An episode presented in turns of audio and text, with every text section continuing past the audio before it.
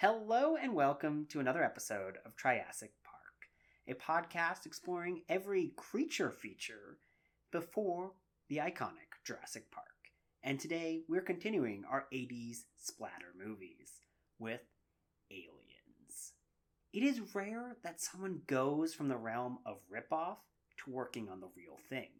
Yet, that's the exact career trajectory of James Cameron the man who would helm the sequel to Ridley Scott's Alien.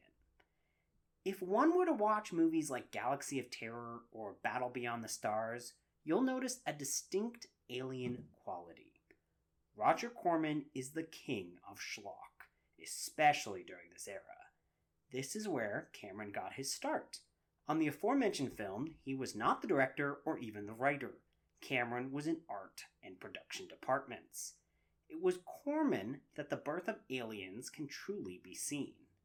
Producer Gale Anne Hurd, composer James Horner, Lance Henriksen, Bill Paxton, and the Skotaks are all veterans of Corman.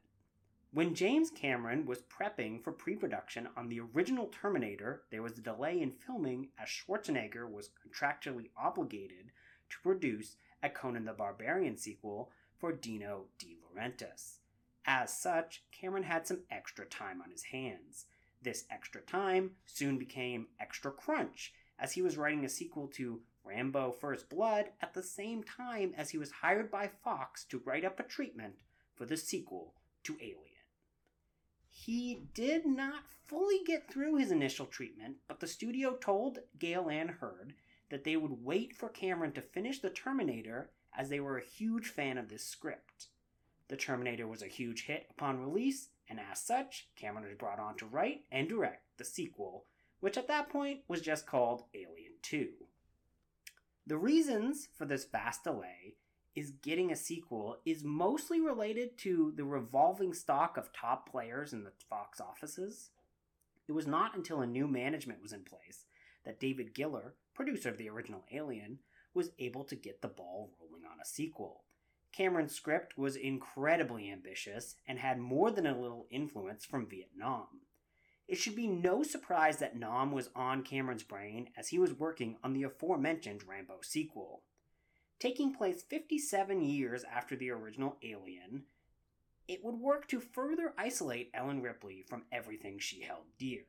The true strength of Aliens is that, unlike most sequels, it is not a retread of the first movie it takes a much more combat oriented approach and makes a slow paced horror film into a high octane action picture. At first, actress Sigourney Weaver was a little weary about revisiting her now iconic character. She was making a film in France when she received the script for Aliens and was eventually won over. Weaver admits in an interview that she skims stage directions when reading potential scripts and as such, she missed the excess of gunplay that fills the movie. Weaver is a staunch supporter of gun control and never felt comfortable with the amount of gunplay in the final film. There were brief moments when the studio asked Cameron and Hurd to create a version of the film without Ripley, as Weaver understandably wanted a pay increase to do the sequel. Thankfully, the studio and Sigourney came to an agreement allowing Ripley to once again do battle with the xenomorphs. The design of aliens was accomplished through the strong outlines of concept artists Syd Mead and Ron Cobb. Both artists had different styles, with Cobb being a more practical design oriented artist and Mead being more fanciful. The combination of both ideas ensured that the look of aliens is incredibly unique whilst also feeling functional. It was up to the production designer Peter Lamont to bring these concepts into reality. Lamont worked on a lot of James Bond films and used his work on the real to incorporate the surreal.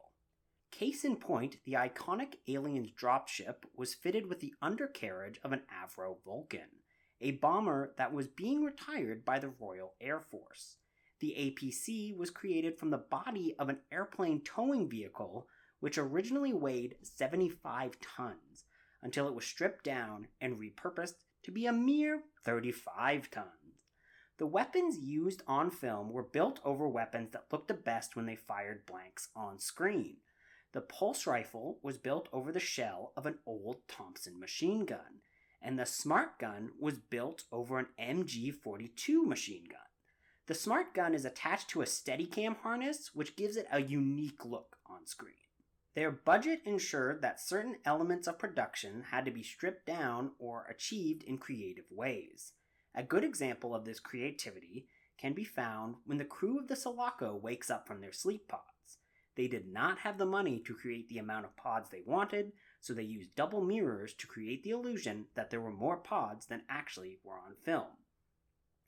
The filming for the majority of the picture took place inside of a decommissioned coal plant in Britain. The plant was in a state of disrepair and had an asbestos problem. Getting it safe for filming was not a cheap endeavor. Any sequences featuring the APCs were nerve wracking as they had to reinforce the floors to ensure the extremely heavy vehicles did not fall through the floor of the plant. Anytime a studio was needed for production, they used Pinewood Studios. Pinewood had a nasty habit of creating massive fires on their backlot to get rid of old production material, and this led to a lot of debris strewn around an unending bonfire. The production team used this to their advantage, taking bits and pieces of garbage left over from other shoots to give the lived in feel of the colony on LV 426. The casting process was extensive and it took a lot of faces to finally get the cast they wanted. In order to maintain a sense of cohesion within the cast, they had a military instructor train the cast for two weeks. Even child actor Carrie Henn would join in on the training and tried to play along with the adult cast. Sigourney Weaver, Paul Reiser, William Hope, and Michael Biehn did not experience the training, which helped to reinforce their status as outliers in the final film. Biehn would have been part of the training, however, he was only brought on to the roles of Hicks after actor James Remar left the role a few weeks into production. Actress Jenette Goldstein was a weightlifter before taking the role of Vasquez. It is worth noting that in the final film, Goldstein is portraying a Hispanic character despite her being a Caucasian actress. Lance Henriksen had a lot of enthusiasm towards the role of the ship's android Bishop. He mentions watching android portrayals as far back as the original Metropolis for research, and with his own money bought custom made contacts that gave his eyes the illusion of double irises. These contact lenses do not appear in the final picture, as Cameron felt they would give away his status as an android too early. Al Matthews, who played Sergeant Apone, was a combat vet and as such took the role of commander extremely naturally. At one point, when there was a roof collapse within one of the sets, Matthews reportedly took charge immediately and saved the lives of his fellow crew members. The soldiers were allowed to create their own outfits and to add their own little touches to their uniforms to help them get into character. Weaver and Henn were the only two members of the cast on site for the ending weeks of production. They formed a close bond, and Henn would bring Weaver flowers when she sensed Weaver was getting lonely. Henn went through a body cast so that there would be a puppet for Weaver to carry for the more dangerous sequences. This was not a fun or easy shoot, as Cameron is an incredibly particular director. He knows exactly what he wants in a shot and will not accept excuses.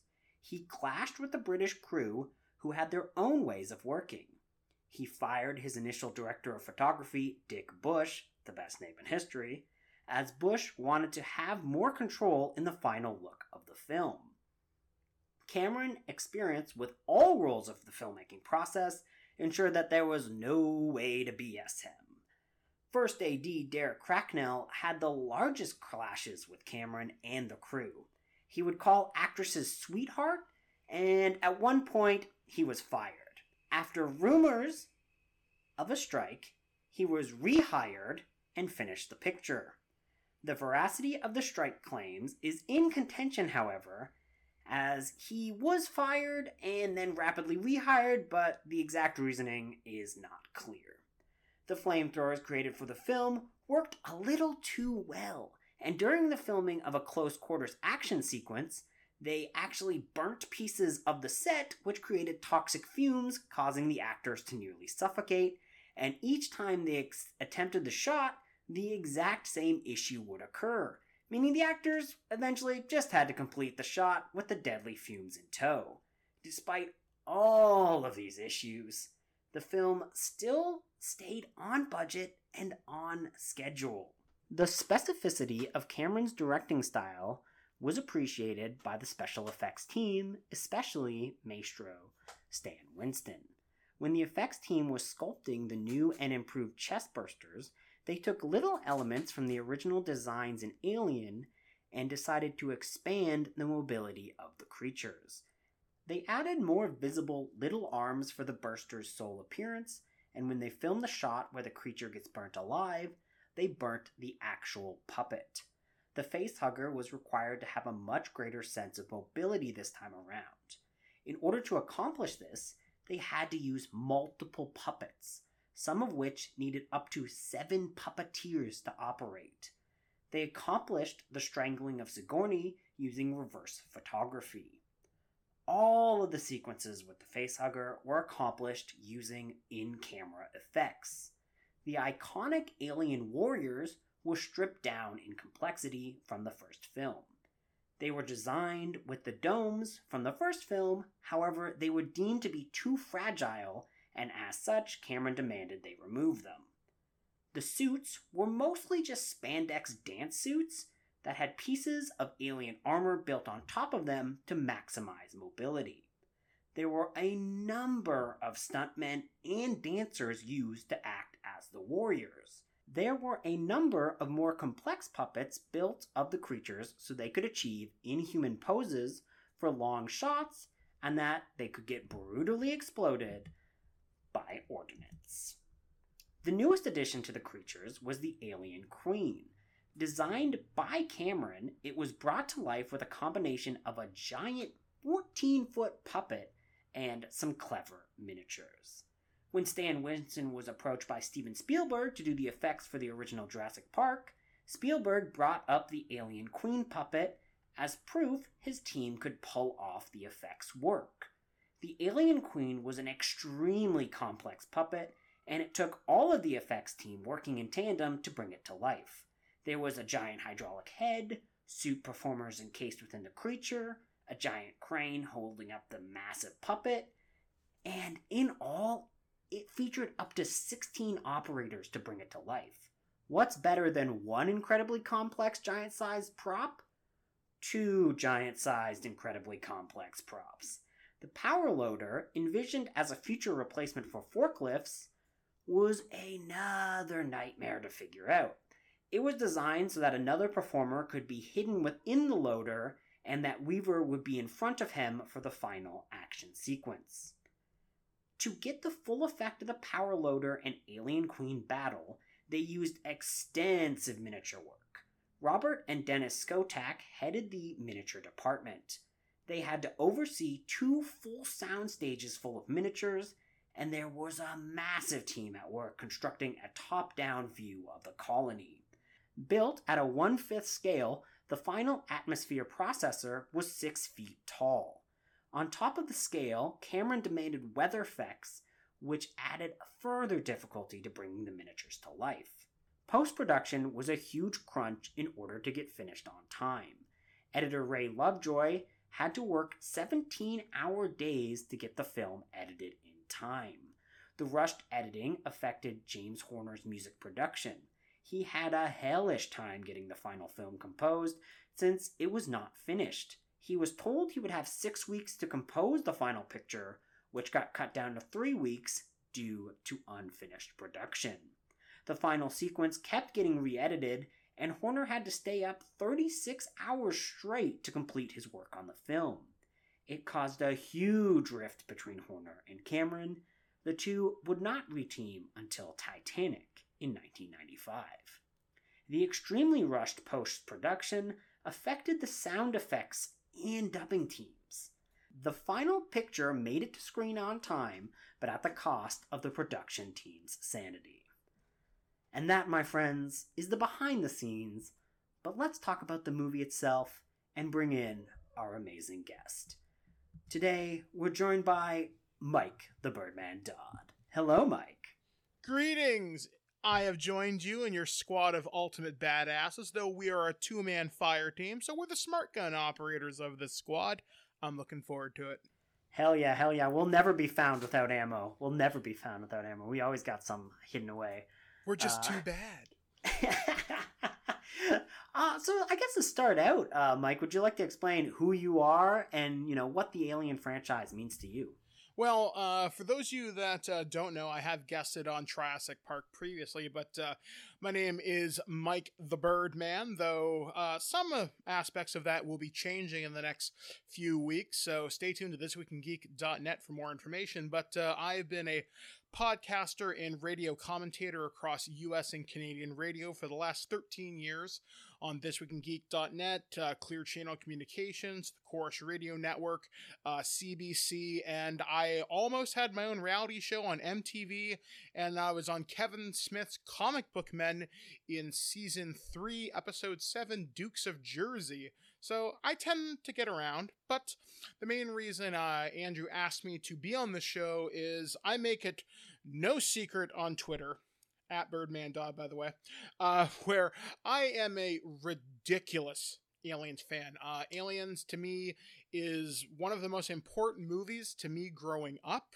It's the movie I have one of the clearest memories of. It's the movie I most often associate with my mother, actually. It was one of the first movies we ever watched together as a family. And for me, that's a bit of a thing because we didn't spend a lot of time as a family until much, much, much uh, later in life due to a complicated relationship. So um, I was very, very big into this franchise. I've been collecting the Kenner toys for an, a number of years. I've had almost a complete line at one point.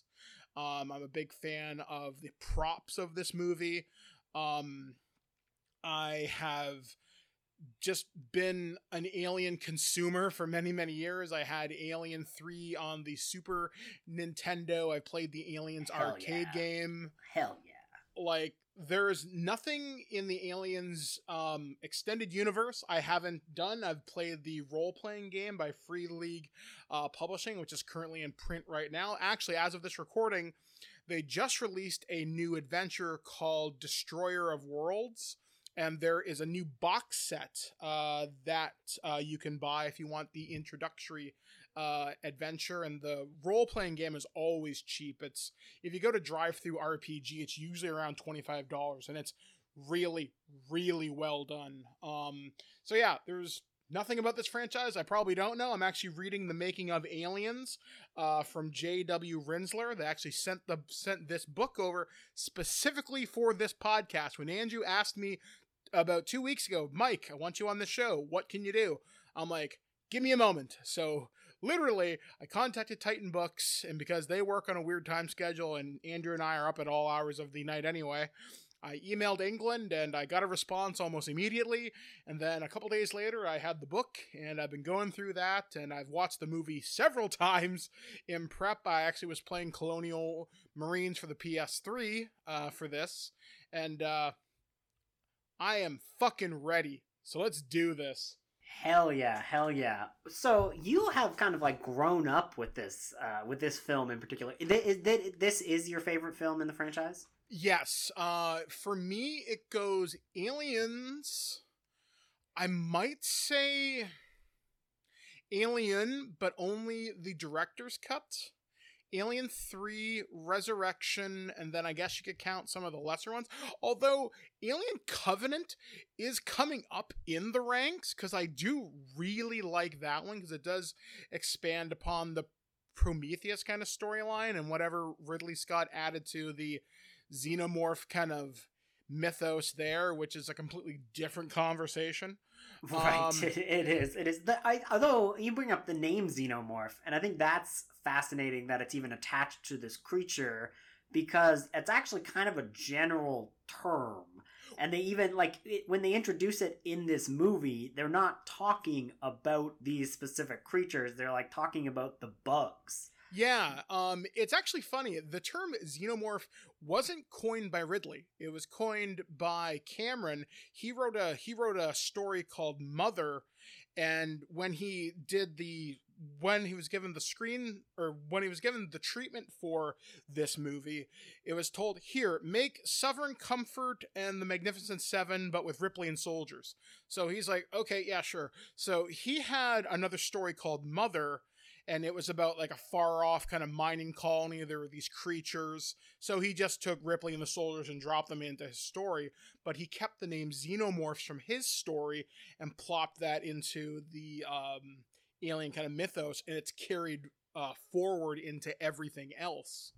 Um, Right. So I found that tremendously interesting while I was uh, kind of doing research for this. Like Cameron really, sh- I mean, Ridley Scott and Dan O'Bannon really set things forward for the Alien universe, but Cameron and his set designers and and everybody else made the Aliens worlds come alive. I mean, the first two films in this franchise set the tone for every piece of extended universe material, lore, movies that has come since then and I'm astounded at how much this world feels real because Cameron as we as you discussed during your intro does a lot of stuff in camera. He's a very big fan of practical effects. I mean he doesn't like doing um, blue screen or green screen because it fucks with certain camera things. So you have to change like uh, kind of focal lengths and camera lenses and all that stuff. So if you can do it in camera it will almost always look better. And there was there's a very very famous story where Gale Anne Hurd is in a meeting with the Fox executives and they're bitching about the budget or something. And the producer or one of the Fox execs is like, Well, where's all this money going? You built this giant set. I haven't seen one effect shot yet. And she kind of smiles at him, says, That is an effect shot. And he's like, Oh. Um, yeah, that was great. Because apparently, when they were building the sets, they would actually do it in front of the camera Yep. in order to, yeah, in order to make sure that it was like believable and also to save time. Because, like, yeah, everybody was on crunch for this movie, and it's kind of amazing that it turned out just so well given how how little time and a relatively small budget like this was not a huge budget even at the time um and I think uh, one of the strength of Cameron is that he really knows how to film and work with effects guys really well. And that pretty much made it so that you don't have to do a, a, a crap ton of reshoots because you already know how to film around effects. And that comes from his time as uh, like a, in the art department. But also, um, you know, I watched uh, Piranha 2 The Spawning in preparation for this, which is, you know, the, the Piranha sequel directed by Cameron and regardless of what else you can say about that movie, is the effects are filmed amazingly. In Well- that you cannot see all the strings, and you and you you can tell that he like has an awareness of the craft. Well, yeah. I mean, one of the stories that I'm reading in this book, Cameron snuck in to edit Piranha 2 to make it look not like shit because the original producer fired the director and he went in on it and did a bunch of things to it so it would look better.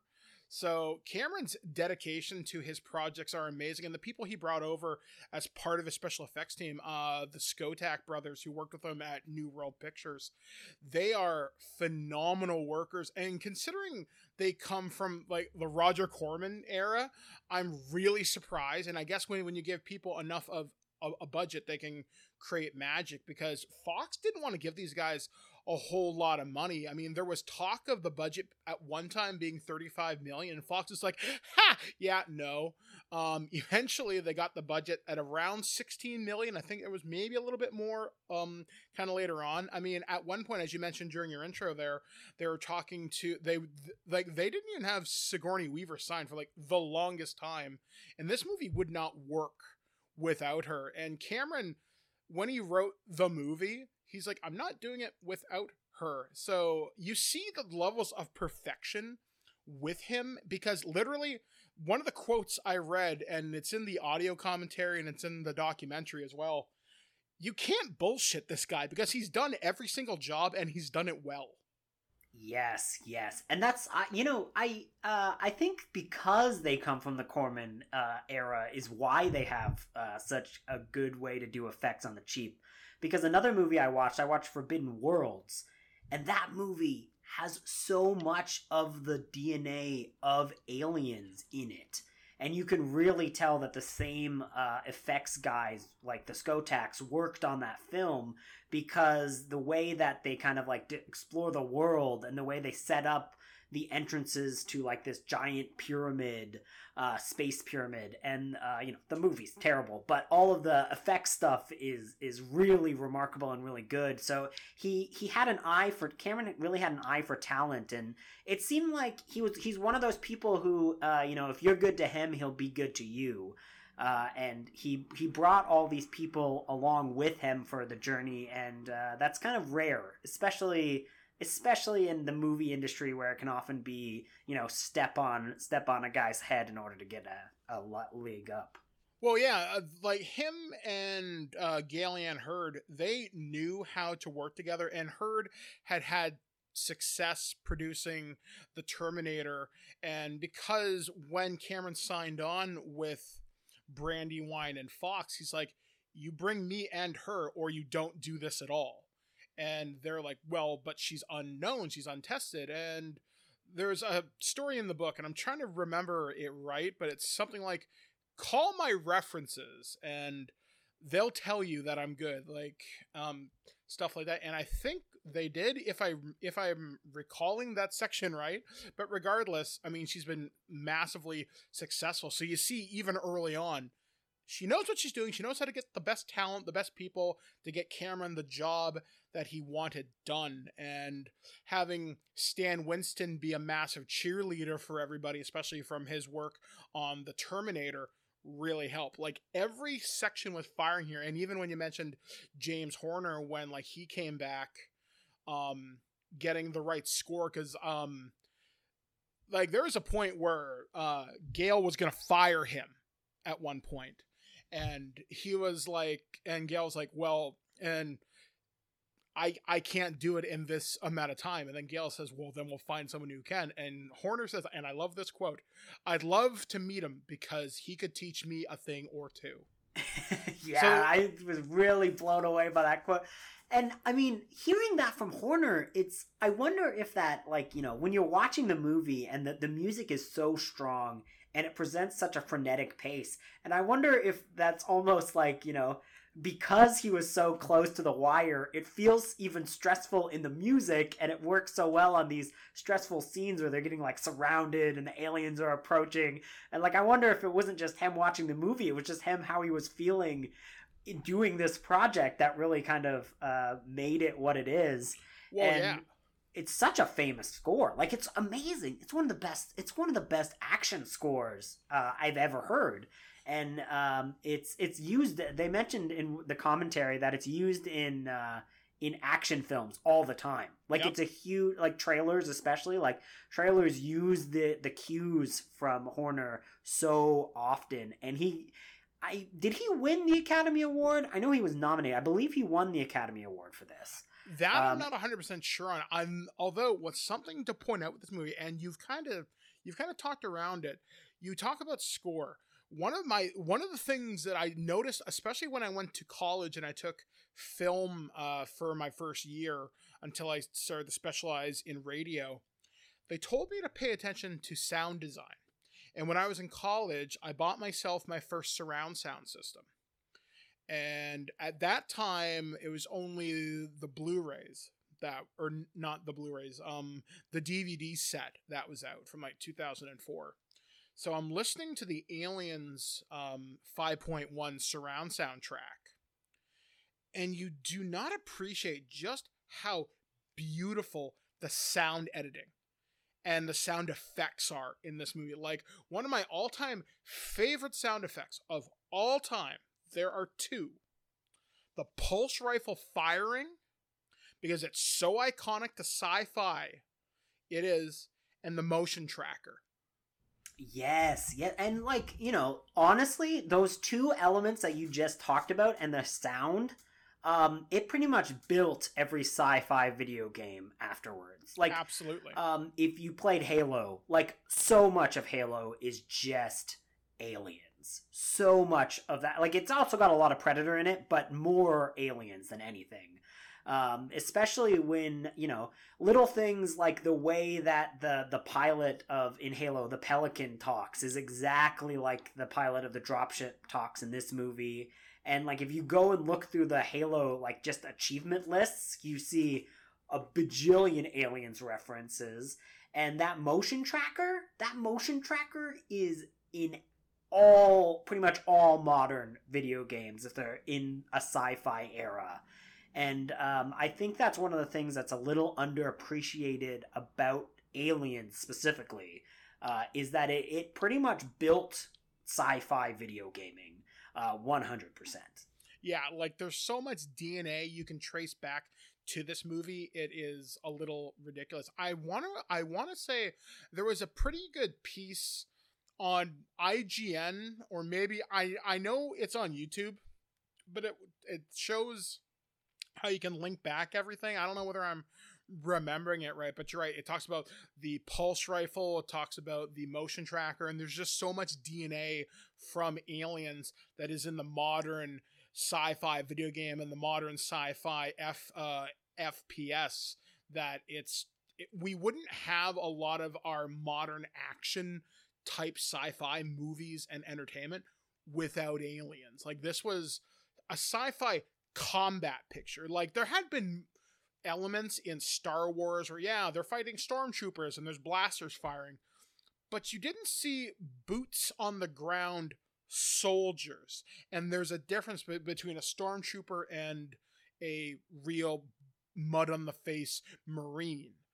That's clean um uh, sorry, I didn't mean to interrupt you there. Um. I just want to say that's uh, very emblematic of the entire Aliens franchise. And the reason why I like Alien as a franchise so well is because it always is focusing on one a super shitty mega corporation that fucks over everyone. So there's like this anti-capitalist little thing in it, and also uh, all of the main characters, aside from some of the the later Scott films, but all of the ones that really made a huge impact on me personally, they involve the working class, whether that's the grunts or whether that's just a whole bunch of miners who accidentally like you know space miners not like children uh, that come across uh, an alien vessel as in the first movie. And it's very much focused on the working class. So that boots on the ground that you mentioned is uh, is extremely important. Also um, i well mentioned that it got nominated for seven academy awards so the original score was nominated but it only won the academy awards for sound effect editing and visual effects so and that was a first for a horror movie really. I mean, a sci-fi horror movie, and it's like I said, it's one of the most important movies ever made. Um, I will fight anybody in the street in my wheelchair who says different. Um, and yeah, like there's just so much has been influenced since so many directors have got into the genre because of James Cameron. Um, some of my favorite movies of all time are Cameron, and obviously I'm like, oh my god, Cameron! Oh, I mean, he's got his flaws because this is a guy, as we've discussed, he expects perfection, and there's a rule on set. If I am in the lighting department, don't touch my lights. Cameron would move your lights because he knows how to do your job. Um, or if he's like, oh man, I gotta run a, a cable, I gotta wait for a set dresser to come. Ah, fuck it, I'm just gonna punch a hole through that wall. He would do it. Um, much to everybody's like, please stop. Uh, but like, there's so much that this movie has influenced and made a staple of sci-fi, sci-fi genre making, creature design, special effects, weaponry. Um, and there's so many little stories that if you watch the documentary Superior Firepower, if you want, if you listen to the 2003 uh, audio commentary. You gain a lot of insight. That book I mentioned, The Making of Aliens by J.W. Rinzler. There's also a really fantastic YouTube channel, and I want to send a huge shout out to him. And his channel is called Alien Theory, and I think he's Canadian. But I'm not 100% sure on that. I want to say I saw something somewhere that he's from Winnipeg. So if I'm right, yay. If I'm not, go you anyway.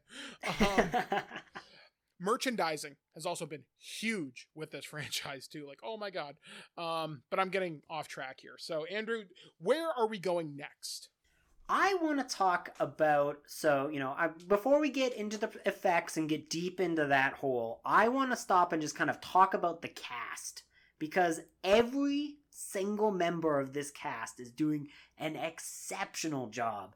And I know uh, you in particular, uh, you love Bill Paxton in this movie. Oh my god! Like so much of my DNA as a person is Hudson. It's ridiculous. I love the character.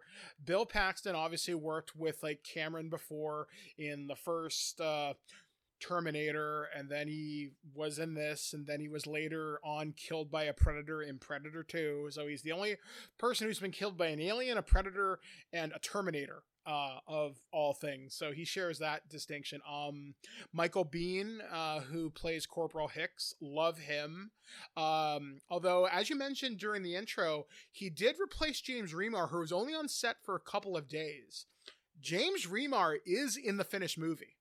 So okay, I thought so because he's he like when they first enter the colony, and they are going through the uh, sets like um, really early on when they very first open that door and go through. Is that where he's in? Is No. he one of the marine? No. Oh, What? okay. Okay, so when they enter the atmosphere processor and they go into the hive and there's that big wide shot and you see all the secreted resin on the ceiling from the back that's remar now more trivia that you didn't know okay so in the movie hicks's armor has a heart and lock and key on it before production started cameron wanted everybody to customize their armor put something on it that means something to you like for example Bill Paxton's armor has the name of his of his then girlfriend, now wife, Louise, or contents under pressure, um, stuff like that. Like they were allowed to make it their own. Remar's, which was Hicks, customized his armor with a, with a heart and lock on it. Did you know Hicks Hicks was married? Oh, yes, I did. And the only reason I knew this is because um I there's a there's a pretty great uh anthology book. It's called Aliens uh, isn't it? Sorry? I think it's called Bug Hunt, right? Yes, that's it. Aliens Bug Hunt and it's an anthology that has all of these little vignettes of, you know, of these characters and one of them um, is a story focused on Hicks and his wife. And I believe she dies in the story before he's on the mission. Yeah, she Um, dies on some moon. She's sent out on some investigation where they find some creature, but they get ambushed. She dies. They come out on mission a couple years later to find the bodies preserved. And he's like, Well, I want to find out who killed you. And then it's theorized in the fan community that maybe he volunteered to go on the mission to LV 426, also known as Archon or Archeron or whatever um, because maybe whatever killed her could be there. Right. So I guess the the lock on the heart then kind of like is representative of like the heartbreak and then he's like not open anymore and then he's kind of like locked down his emotions and then uh, that tracks that tracks. That's fascinating because that also goes with a little bit of his fearlessness because he doesn't have anything to lose. That's why he can just fall asleep on the airdrops and and all of those little details. So that's really really smart uh, that is funny though because i remember hearing Biehn in the in one of the docs talk about how he didn't particularly understand why the heart was there at first because he's like, oh, it would just be like a real easy target if someone was trying to aim at you.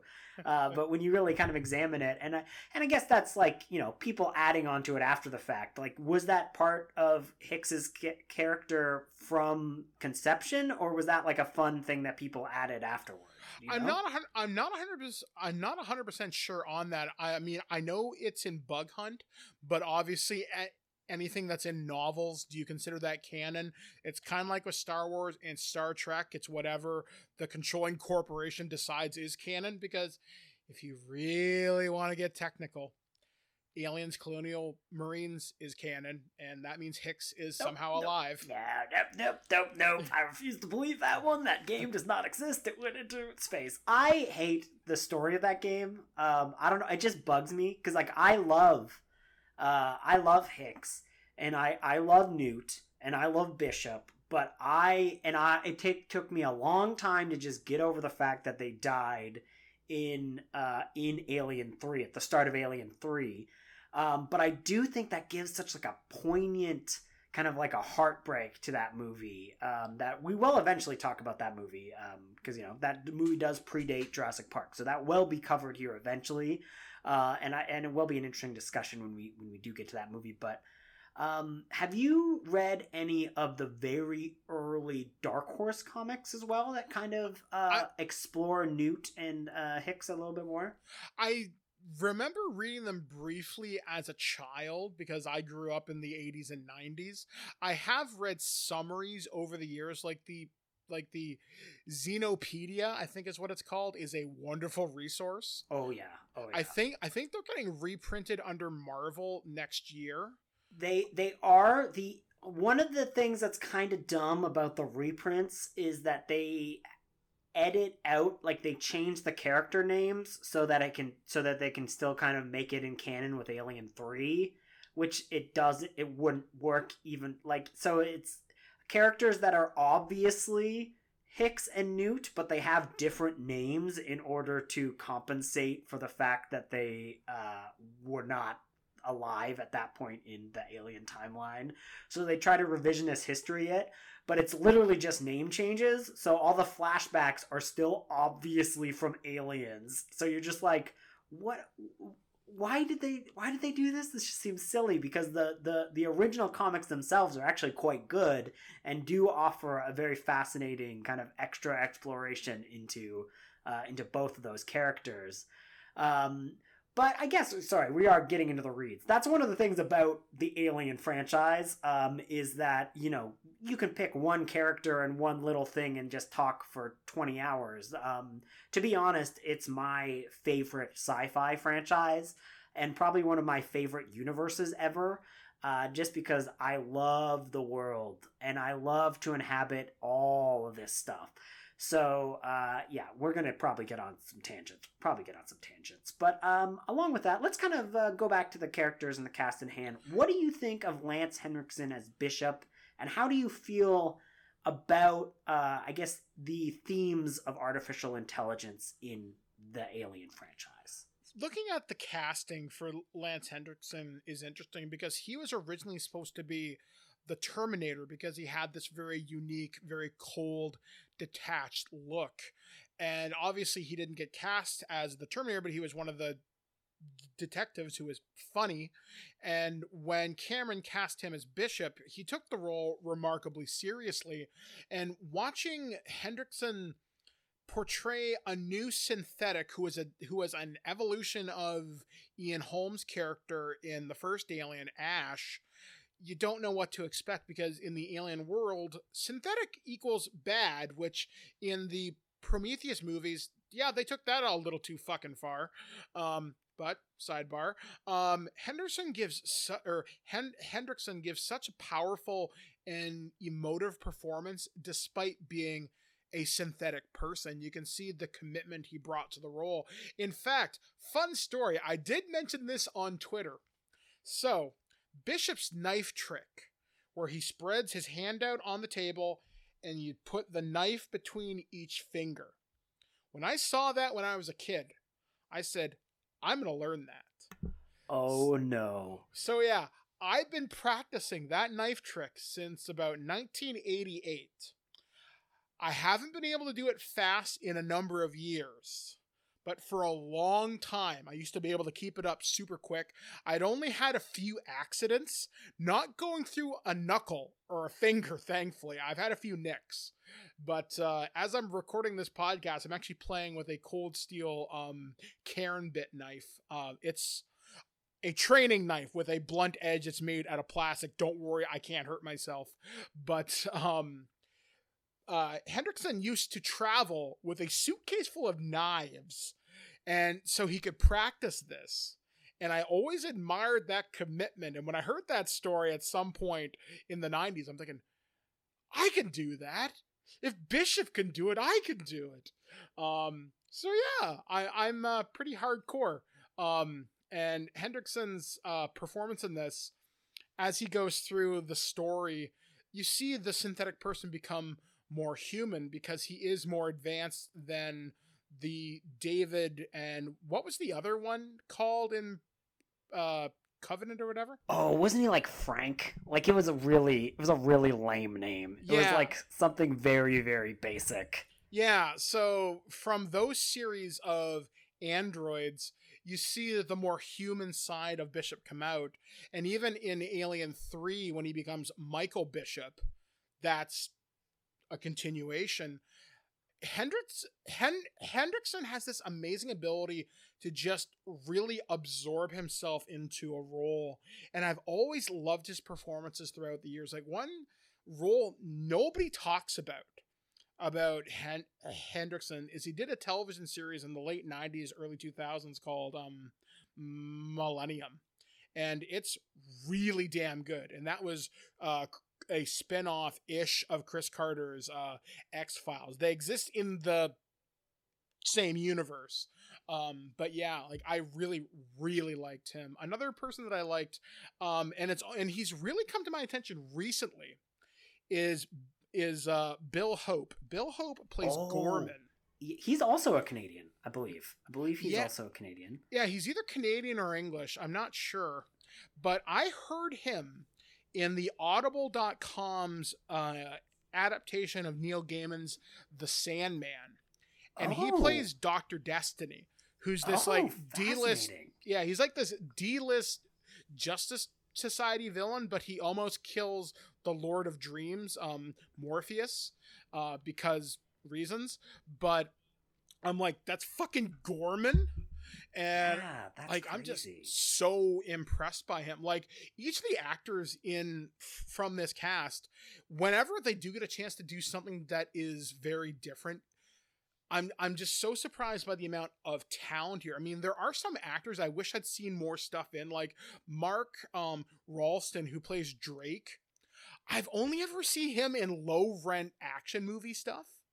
That's really a shame because he he has such like a great character, right? He doesn't do a lot, like he doesn't get a lot to say, but he expresses things visually really well, and the emotions on his face uh, really say a lot more than you know any dialogue could. One of my favorite moments of him is when he's told to like reconfigure his camera, and he just bashes the camera on the side, like on the on a uh, like metal piece, and then just gives the like the meanest look to Gorman, and you're like, "Yep, that says everything I need to know about this character." Yeah, like there's so much physical performance in some of these characters that I wanted to learn more about the actresses. And another James Cameron actress who pops up in some of his stuff was Jenette Goldstein, who we know plays Vasquez. And obviously, she's playing a Latino character despite being redheaded and freckled.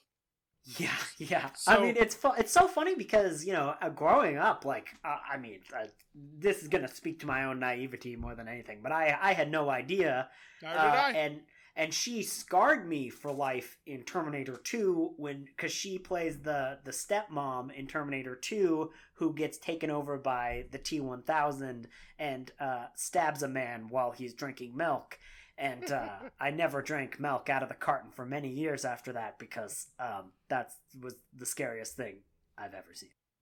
But yeah, like I love her performance because again, so transformative. And there is a very famous story where she showed up to the movie thinking it was entirely something different. She thought it was about Alien being like a different drama or something. Wait, so like, as in, like that line that um, you know, that Paxton delivers I, about th- like I think that's missing- based on a real story. I really think so. If if I'm remembering it right. Uh, you know that's amazing. That's that's a that is that is so funny. Uh, I think um, you know sometimes people go overboard in pre-production trying to get actors to have a sense of cohesion, but um, I think the cast really works well together because they spent those two weeks training, um, and I think it did pay off um, in, a, in in a huge way. Uh, I think like Apone especially like taking the Al Lewis. Uh, sorry, no, it's not Al Lewis. Al Matthews. Al Matthews. Uh, he he manages to take control uh, so well and that that had to just happen and get ingrained from you know from all those years of training well yeah like he throws off that air of authority and it's not a authority where you're afraid it's a it's an authority you respect but if you step out of line with insubordination you'll fucking know about it and that's the thing when, when you watch uh, Al Matthews as Apone interact with Hicks on the flight deck of the Sulaco, he's talking with Ripley and Hicks, and he says, "Well, I don't know. Is there anything you can do?" And she steps in, into the power loader and loads up that giant missile, or no, that giant crate is like, "Where do you want it?" And he's like, "Bay 12, please." And you get that sense, like, okay, you've demonstrated to me what what you can do and it, it feels so natural. The the thing that makes Aliens work too as a movie, cast chemistry.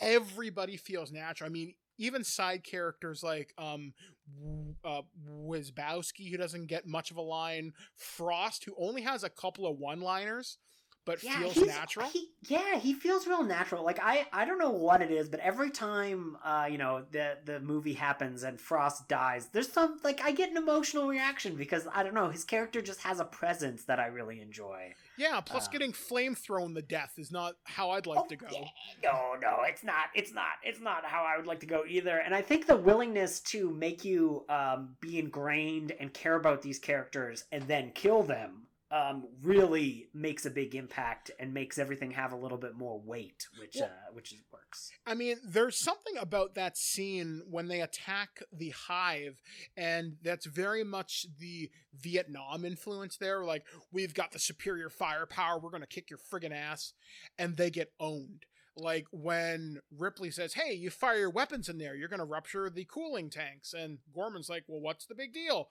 Um, thermonuclear explosion. Adios, muchachos. Um, and Frost has to carry the bag, so they're all disarmed except for Hicks and their sidearms and whoever's carrying flame units.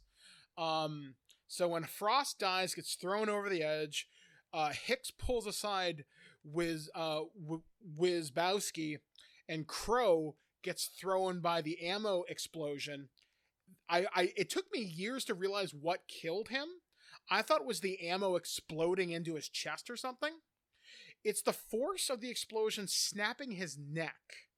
Oh, this yeah, that'd do it. Like, think about this. This is a movie where you see the Marines get taken out by friendly fire. I've never seen that happen before, and not to good guys against what essentially are monsters. Like they're creatures, they're mindless insectoid creatures, but that's the thing. The xenomorph does have a primal intelligence as directed by the queen. And there's something about that hive scene watching everybody react feeling the tension like there's something just so believable about the atmosphere watching Drake and Vasquez and everybody else just work together, move as a real combat unit that I love. And everybody here never feels it never feels phony. And I found out one of the actors, I think it was it was either the guy that played Wierzbowski or Crowe, it was one of the two, was actually a British SAS member. Oh. What? So yeah, so there were real military people in this, which I think is tremendously cool. Um, and uh, obviously uh, Al Matthews was a Vietnam vet who became like a radio disc jockey. You'd never know it. Um, I'm really sad that he's gone. He's been a guy that I would have loved to have talked to before he passed away. Yeah, he must have had just a just a fascinating, fascinating life. I think one of the one of the the most interesting things about Aliens is that it even enhances characters from the original uh, and gives you added information on on them. Uh, you think of when you get to see the personnel files uh, of all of these different characters from the first movie. Um, if you pay attention, there's actually quite a bit of lore in there that actually really gets you to have a better understanding of the characters from Alien. And I think one of the most interesting things, and I think this is actually kind of, I would be very interested into who wrote those files. Do you do you find anything about who actually wrote the personnel files? Like, was that Cameron? I don't recall off the top of my head. Um, but the thing that you're talking about, and this blew my mind when I found out, uh, the character of Lambert, played by Veronica Cartwright in the first Alien, is transgendered. Now, does that mean she was inter or or she was intersexed? Either way, or she was intersexed. Yeah, yeah, something has changed. It says she was part of a certain surgery, male to female. So did she tr- transition? Was this an at birth thing? Who knows? But it's also the aliens universe where this probably isn't a big deal. Right. It's, yeah. And that's one of the things I was, uh, you know, I think there is a little bit of that going into the film, especially if Cameron did, in fact, write that sequence, because you even get, like, you have a character talk about their preferred pronouns. Like, Bishop literally talks about what he prefers to be referred to as in that scene. And, you know, with that extra level of, like, reading the personnel files from Lambert, I do think that's kind of a very fascinating uh, undercurrent for the film to kind of just dig into it more. And you know, it, it, it never really strikes you unless you go in the back and and read that. And you think um, so many movies. There are so many movies out there where uh, you'll get uh, headlines. Uh, I think of like old movies where they'll show a newspaper and they'll show like a headline and all of that. If you pause those movies, you'll just find out the actual dialogue is gobbledygook and the headline is the only thing they actually wrote. Whereas in this movie, they actually wrote all of those things in the background that you wouldn't necessarily see unless you've seen it like 17 times. And honestly, I imagine back in the VHS days, that was not readable. Like yeah. I bet you that was like impossible to read until the Blu-ray days. So or it's a level. Oh yeah, sorry, the Laserdisc. Yeah, I, I should know because there's a whole bunch of Laserdisc special features archived on that Blu-ray, and I watched all of those too, and I was like, damn, there's so much on this Blu-ray. Um, yeah, so it's it's really fascinating that they bothered to to do that extra work. Yeah, like that's one thing that the Aliens franchise especially does in the first two movies, not so much in 3 and 4. Their world building is fantastic and they don't drag you down with X position. If you want to look for it, it's there. Um, like in Alien, we just know that it's a used future, this nameless corporation. I don't even think they named it Weyland-Yutani. I think they just called it the company. Um, and you just go to wherever they tell you. In this one, they build it in. They they mention other uh, bodies like the like the International Commerce Commission or the ICC, they speak about the U.S. colonial Marines and stuff like that. And if you read some of the expanded lore, they explain like there are factions in the alien universe. It's not just Earth. There's the Union of Progressive Peoples and stuff like that, which is the old uh, kind of Soviet bloc. Weyland-Yutani is with a, an English Japanese coalition. The there's I forget what the Earth faction is called off the top of my head. Um, I think it's like the Three Nations or something. I don't know. But uh, point I'm trying to get across is the lore is there if you want it, but it's not necessary. But it's nice to have anyway, and it's nice to have these characters explored because there's stuff there on Dallas, there's stuff there on um, Lambert, and I'm glad people are kind of noticing. And when you mentioned the um, kind of pronoun thing I'm glad people are having this conversation, even if it does take like 30 years later. But still, that's that is progress. And the fact that it was there from the beginning, again, progress. And they didn't have to put it in. And it's not politicizing anything. It's just they've always been here.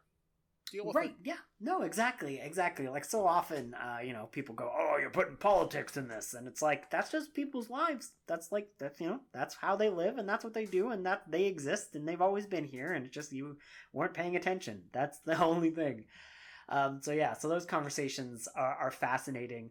Uh, before, again, I'm just I keep teasing the effects; they're looming on the horizon. Before we get into that, I want to talk about the different cuts and which version of the film you prefer. Uh, I personally director's cut all the way. Oh, Uh, God, I had never even I had never even seen the theatrical cut to be honest until I watched it with commentary a few nights ago, and that was my first time seeing the theatrical. Um, I grew up with the theatrical. I didn't see the special edition until the probably the 2000s when I got my first uh, box set in 2004. I think is when Fox put it out. Um, but yeah, I don't consider anything else to be the true vision of Cameron. Actually, looking back at some of the scripts uh, things because in the book the making of aliens they show the script in process at points. And certain scenes like the sentry gun have been there. Burke's scene which is a very famous scene which i wish they had found a way to insert that because it's a deleted scene. Why not just put it in?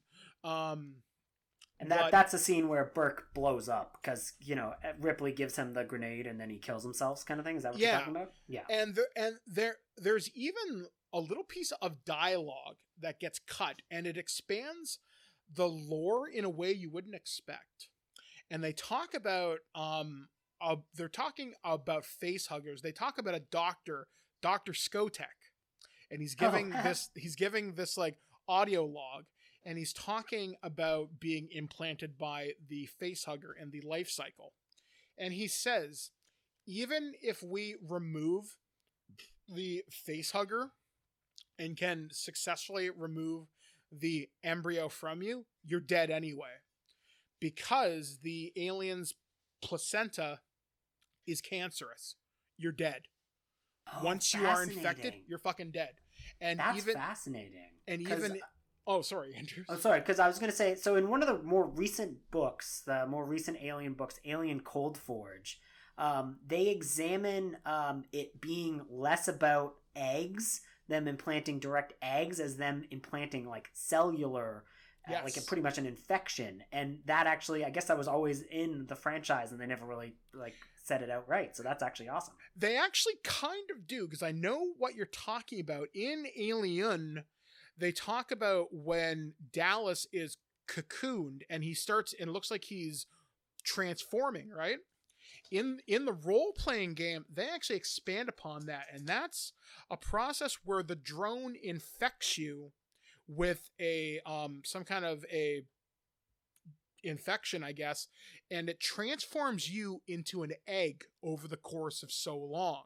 So the hive can always continue. So if there's no queen and the drone can biologically if if the drone biologically knows that, it can transform you into kind of a ovomorph stage. So if if a lone drone stings a person and is cocooned, they'll transform into an egg and begin the cycle again until a new hive can be grown. And then there's different types of aliens because there's your drone, which is what we saw in Alien. There's the warriors, which we saw in um, in Aliens. We also saw um, technically there's one called a stalker where Ripley is in the hive and the aliens are jumping back and forth. That's a different that's a different type. And there's another one which I guess it's not so much it's explained in the role playing game and I guess you could argue it's in Aliens, one called a Praetorian. Oh, the ones that guard the queen, Yes. the queen alien. Yeah, yeah. the the big motherfuckers that are fed um the royal jelly until they reach a certain stage and then they're basically tanks um so yeah like it's very fascinating to look at the alien life cycle but just realizing the hive can always continue no matter what that's why these things are such a threat uh to pretty much biological life everywhere and i still don't like the fact what what Prometheus did with it, but again, that'll probably be at the end of this podcast. Um, yeah, exactly. There, there are stuff to talk about the wider franchise. One of the, the one of the weirdest deleted scenes in that it's not it's not weird. It makes sense in the course of the movie but it would actually be repeated is that there's that sequence um, where it just kind of shows the colony living as is and you get those two characters like talking over coffee and they're like oh same question. Every time i ask them a question i get the same answer. Don't ask. Uh, that scene pretty much verbatim is repeated in terminator 2 and i believe it also only appears in terminator 2 special edition um, so it's a weird, I guess that exchange, um, you know, that corporate exchange, uh, made a big impact on Cameron and he wanted to include it in something. And, uh, it reared its head, uh, nearly exactly, uh, in a scene where Cyberdyne Systems employees are talking to each other. Now it's Uh, funny that character that actually says that line in Aliens, um, Ly- Lydecker, he was supposed to be a marine and was a marine for the longest time. He was like a marine scientist who w- who was like an expert on xenobiology. And uh, yeah, so I was actually kind of surprised that that character or that character name has survived through several drafts of the script. Yeah, that's that is that is very that is very wild. That's so so fascinating. and that entire thing that entire scene where they're where they're showing the the kids playing in the hallway they're like it takes two weeks to get a message out here. Don't ask. That entire scene cameron fought to keep but obviously he lost. But i think it does add a little bit more to the uh, movie overall. And in fact in one of the earlier drafts of, of the script um, it's shown that the the Jordans go out find the derelict spacecraft and they couldn't find it because there was like a volcanic um, eruption and it changed the beacon that was on the alien derelict. So unless you knew where to look, you wouldn't find it. So after the Jordans get attacked, the colony's like, "Oh shit, we should go see what that is," and hilarity ensues. Um, another Yeah, version. So Sorry. was the uh no no no I just uh, this is just a this is just a being a nerd question. Uh was the queen always in the derelict in stasis or is the queen one of the the the face hugged? Yes, Um, as far as I can tell, she was one of the new ones because when the way they describe it in one of the earlier drafts is the alien eggs are they activate by heat and motion. So those eggs are permanently in stasis unless you come near them. So when the first queen or when the first people from the alien uh, from the colony got infected and they and the chest bursters escaped into the ducks and the aliens started molting, that's when the hive started building. So so this wasn't a fast process, but it wasn't a slow process either because I think the colony falls over the course of like a couple of days to like a week. So um that like one of the explanations I've seen is when the Marines are going into the hive for for for the assault on the atmosphere processor, you notice a lot of skeletons are in are in the wall. There's a lot of desiccated bodies, and that's because the aliens have gone dormant because they've run out of material. Like there's there's no new hosts, there's no new food really, so they're going to sleep for a while, and aliens can survive a very, very, very long. I don't think they're ever given a lifespan. Like I think they're pretty much effectively immortal as long as I don't some outside force doesn't fuck with them. Yeah, yeah, that pretty much tracks. Again, of course, going for things that are like expanded universe rather than in the films itself. But the, the when the uh, the colony is like nuked, uh, and that the atmosphere's processor blows up, there is one of the books uh, that got turned into an audible audio drama, which is which is fascinating. That takes place like I would say like generations upon generations later where there's a distant relative of Ripley um, who pretty much gets charged with all of the company money that she lost. Um, so they pretty much just uh, they go to this guy and they're like, "Yeah, you owe uh, all the damage from the Nostromo blowing up. You you owe all the money from this colony that got exploded." Uh, and also, there's weird things happening at this colony. We need you to go and ex- explore it, and if you do, we'll kind of erase some of your debts. Um, and they actually go to LV 426. And one of the things about, um, you know, that colony is that deep, deep underground, under all this ash and, uh, and millions of years, well, not millions, it's like thousands of years or whatever, um, generations later, uh, the the aliens are still there. They're just dormant, and it's actually the um, the derelict ship is where they're dormant at. So it makes a little bit more sense than uh, if they were in the actual, you know, the processor itself. So they do kind of set that up in some of the lore uh, in some fascinating ways. Mm-hmm. Um, so where do we want to go next? Because we can talk about anything. So you Oh, hit I me know. with let's hit me with with like any category, man. I'm ready. let let's go to the effects because it's amazing and i so one of the things that i just i just have to say off the bat i thought there was a lot more stop motion in this movie than there is um, and there's some arguments as to whether or not there's stop motion at all the only uh, scene that i've seen referenced uh, with stop motion and i wasn't able to find out who would have animated that or i would have credited them uh, directly uh, is the very final scene where the alien queen is spaced.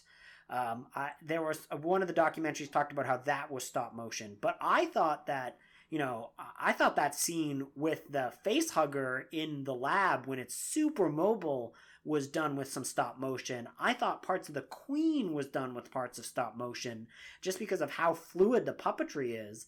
And there's so many creative ways they they achieved it. Like the uh the very mobile face hugger in the lab was kind of accomplished with like a pull pull toy.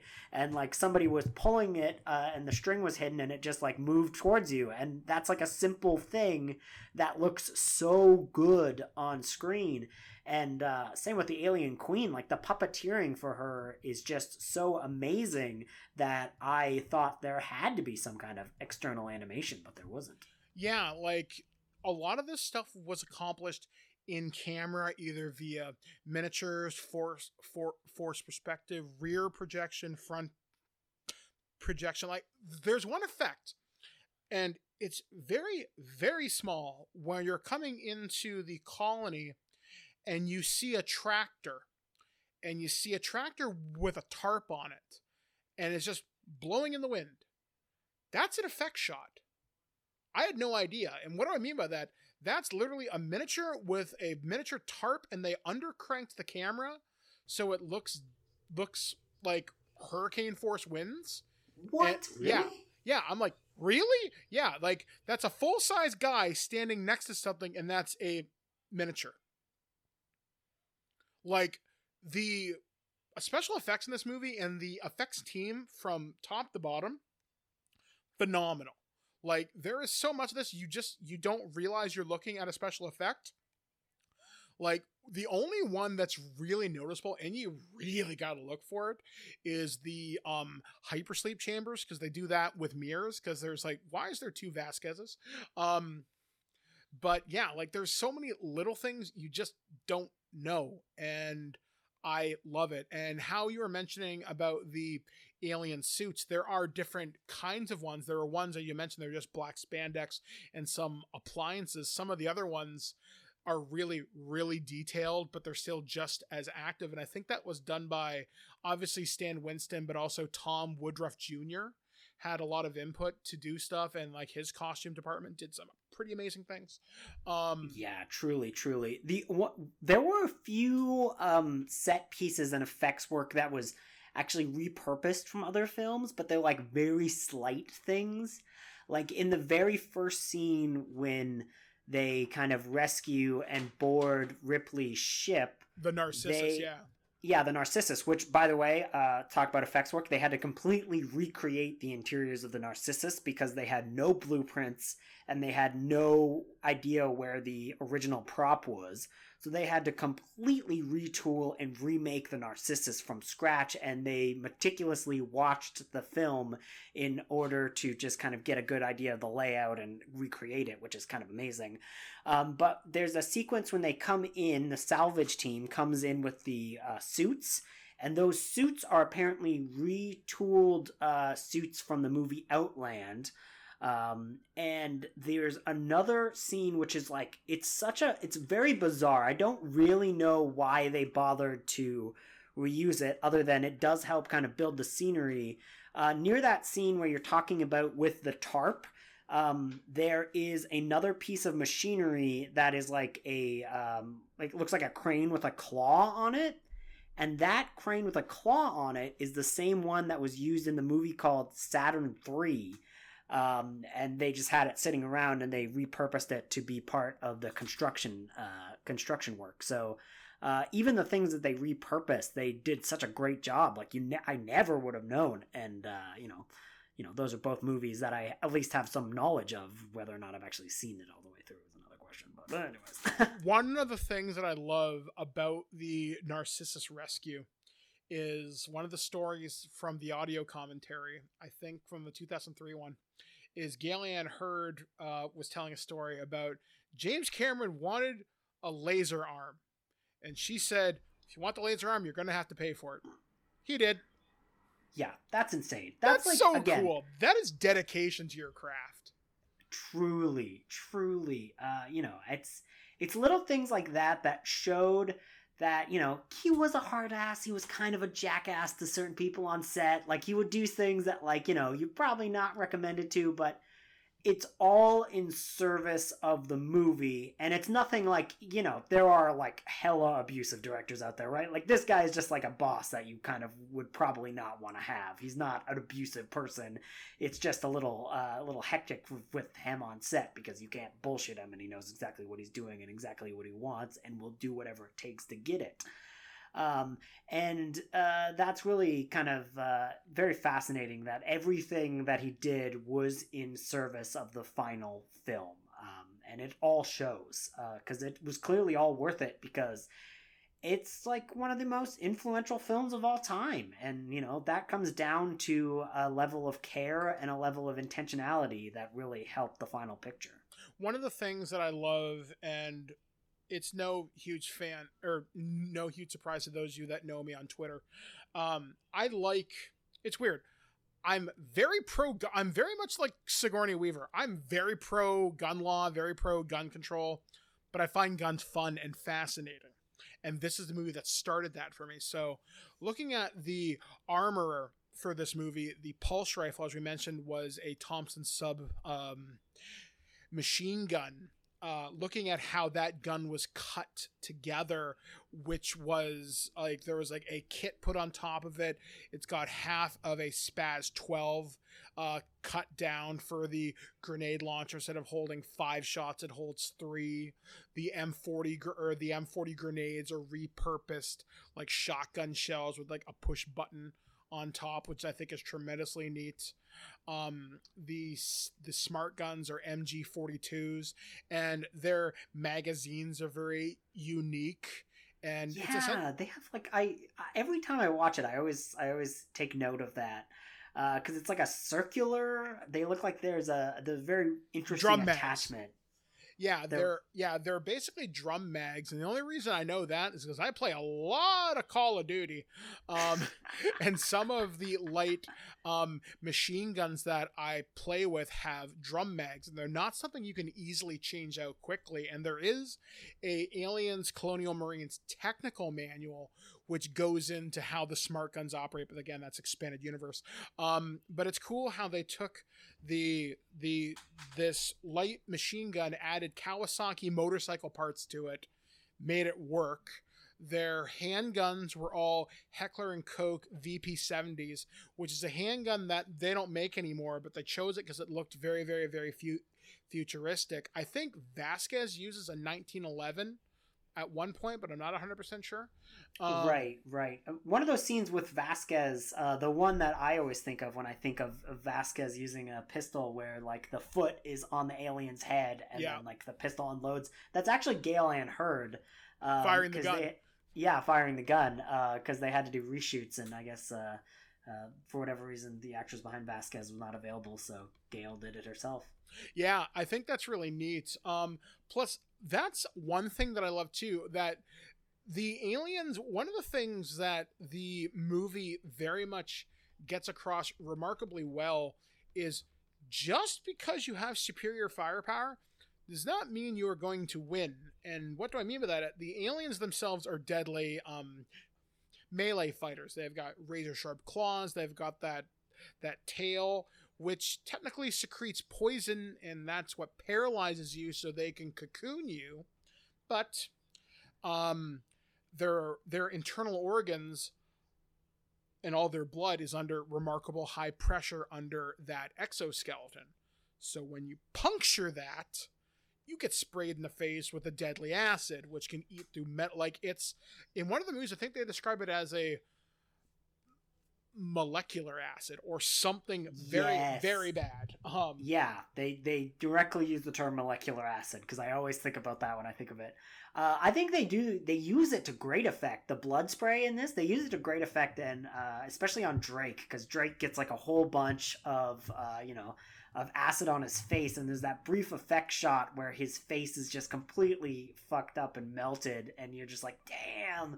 And then I love how um, you know it takes you know it, it takes Hicks out of the out of the final final big battle because you know he's too close and he gets blood sprayed on him and it fucks him up and I, I don't know I, I was I'm just really impressed by you know the realistic ways in which they pretty much go look if you're firing this this close to an alien you're gonna get fucked up because the blood. Like they don't take any uh they don't cut any corners i would say. They, they pretty much they set up their rules and they stick by their rules. And you know a lot of movies don't do that.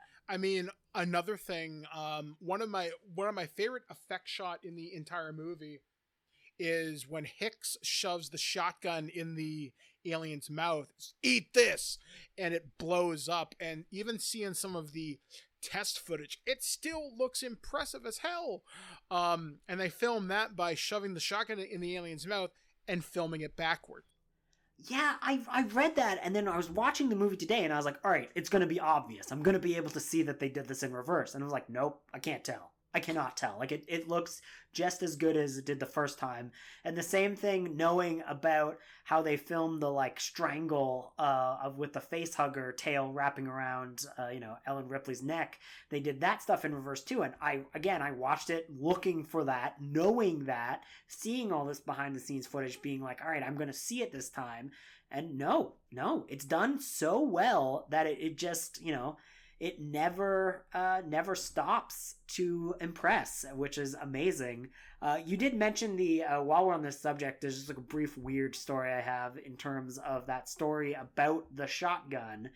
Is for whatever reason in one of the very early missions of Call of Duty Modern Warfare, so Call of Duty Four, you're about to get onto a boat to do a fight, and somebody has a shotgun, and they look at the camera and go, uh, "I like to keep this for close encounters."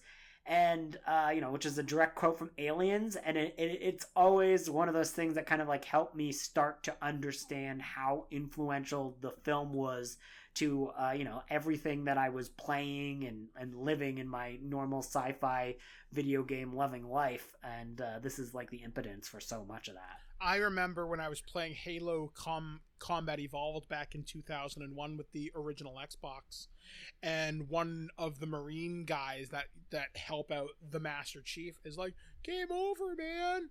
Um, just to see that permeate culture, um, and supposedly that line was improvised. Um, I think I saw. Um, and that's like one of the most famous lines ever right? Like that's so so famous. Like Paxton permanently left uh indelible mark on cinema because that line is uh, is incredibly famous and you know is referenced for all gamers for all time because you know whenever we get a game over or you know live or you know in real life when you're dealt with and facing an impossible situation uh, you know game over man constantly comes up Although, one of the first memories I, I have of this didn't come from Halo, surprisingly. So back in 1990 something, I can't remember the year, when the Super Nintendo version of Alien 3 came out, where Ripley has a pulse rifle, a flamethrower, and, and everything.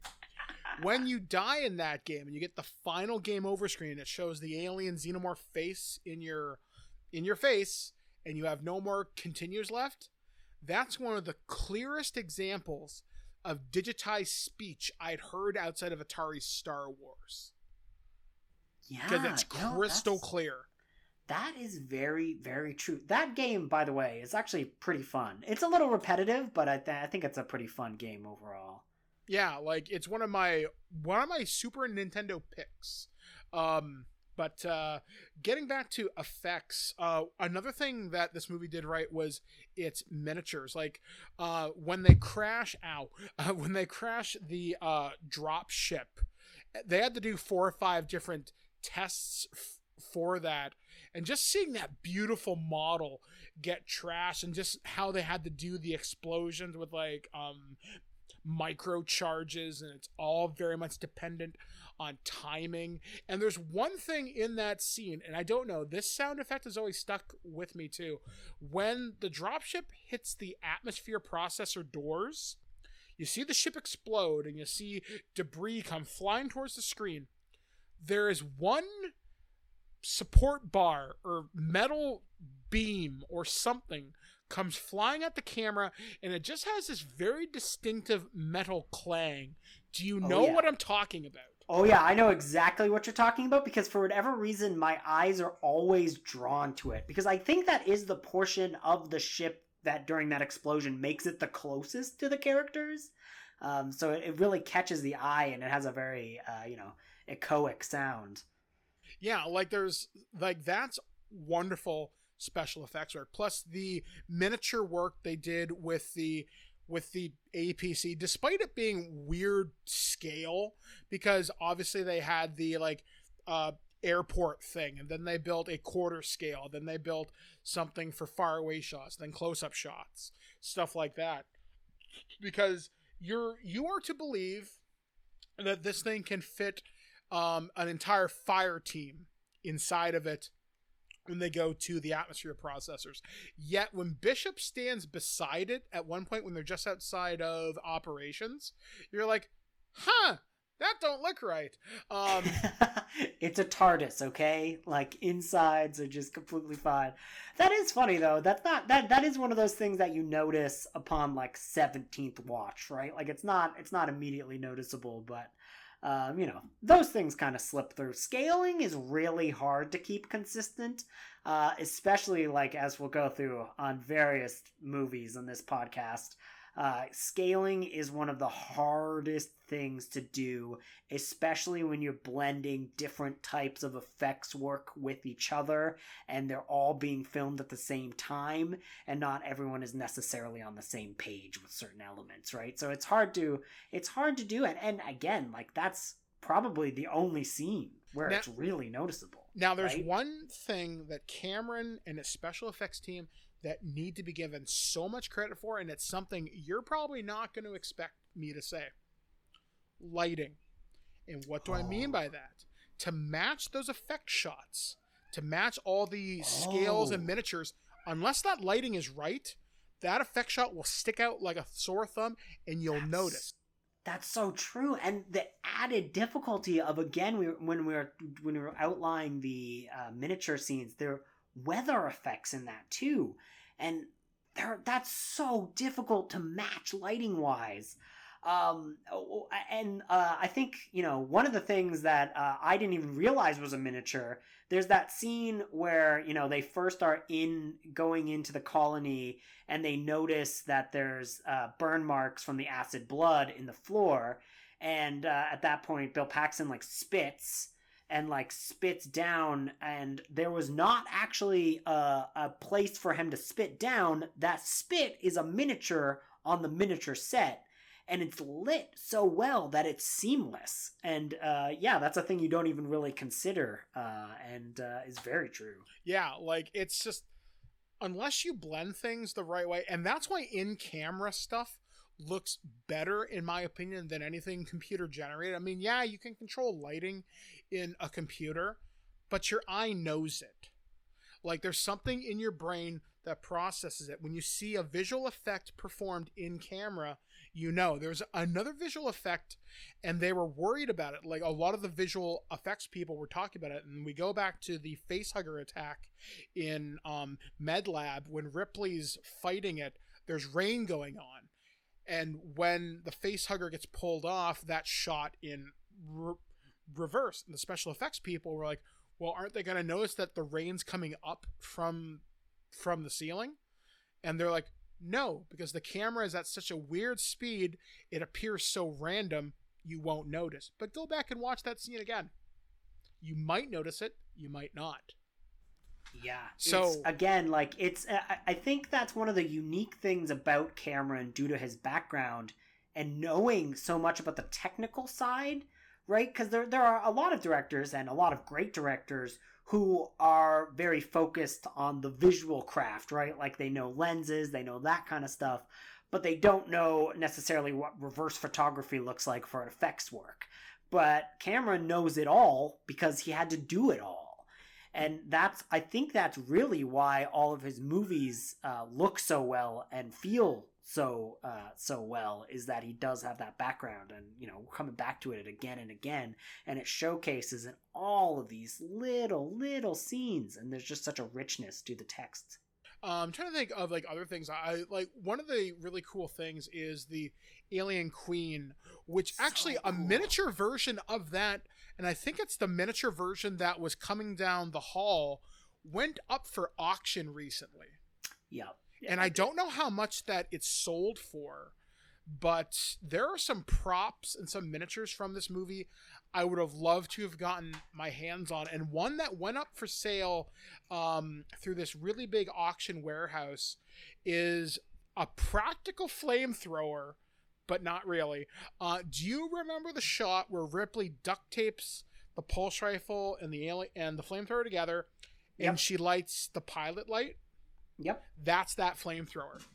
what that Yeah. was that flamethrower that's crazy Now that had a small internal uh, pilot light into it, and then they adjusted it with a gas valve to give that specific visual um, effect. But some of the practical flamethrowers, yeah, they worked. Um, Oh yeah, there's so many. There's a lot of cool test footage that they show, uh, and like, like they show them testing all these flamethrowers, and you're really impressed by some of the range they can get and how well uh, they look on film. Because that's that's what you don't really think, right? Like a functional flamethrower is one thing. A functional flamethrower that looks good on film is another, uh, and that's a thing that people don't really consider. Uh, it's there's a lot of weird little details about the film itself that this was done on because this is not in traditional I believe 185 which is traditional widescreen. This is not was not actually filmed in that style. Uh, and apparently um, all of the Kodak film from that year um, has a slightly enhanced grain in it and it was so funny listening to the commentary because this is all stuff coming from James Cameron, and these are all little things that he's always been bugged about by the movie. And then I watch it and I'm like, what are you talking about, dude? Like, they did such a good restoration. Like, I don't know anything about this grain because, like, it looks amazing on Blu-ray, and I I would have never noticed about the the different aspect ratio uh, and the little differences in filming styles unless I had heard him talk about it on the commentary. So it's always funny. Uh, I guess it just goes back to his perfectionism, right? Like the things that really stick in filmmakers and like effects guys' heads as to what they think is wrong, and you would never, ever in a million years really notice it. he's the only guy, or if I could get his like cinematographer, I would trust to do a 4K restoration if they ever do that. If Disney ever decides they want to print money again, um, because they hold all the rights. Um, it'd be very interesting to see what'll happen with this franchise when it comes to its physical restoration. Because I know the last box set that came out had all six Alien movies in it but there hasn't been a 4K HD version, I don't think. No, not of Aliens. Alien just had its first 4K uh, a few years ago, um, and that was apparently like again like a really well done 4K restoration. Uh, and I know uh, in the franchises Universal is getting really into 4K and really starting to re up some of their bigger releases because they just did an amazing release of the 4K Jaws, which just blew my mind when I saw it. I own it and it looks fucking amazing. Uh, and there was a lot of rumors lately that they that uh, Disney was stopping all these 4K restorations of the of their back catalog and not releasing it. And then Disney recently came out and said no that's not true. So we'll see what is actually true.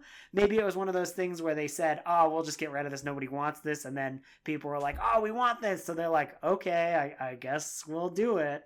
Um, and one of the things where now that the Alien franchise is in the hands of Disney every physical release now is one a miracle. Two uh, you don't know how long it's going to be in print and how long it's going to be around so you need to grab it immediately. Uh, it's now becoming one of those franchises because uh, disney likes to kind of hide things away. All right so we've talked about miniatures we've talked about effects we've talked about guns we've talked about actors we've talked about the story. What's next?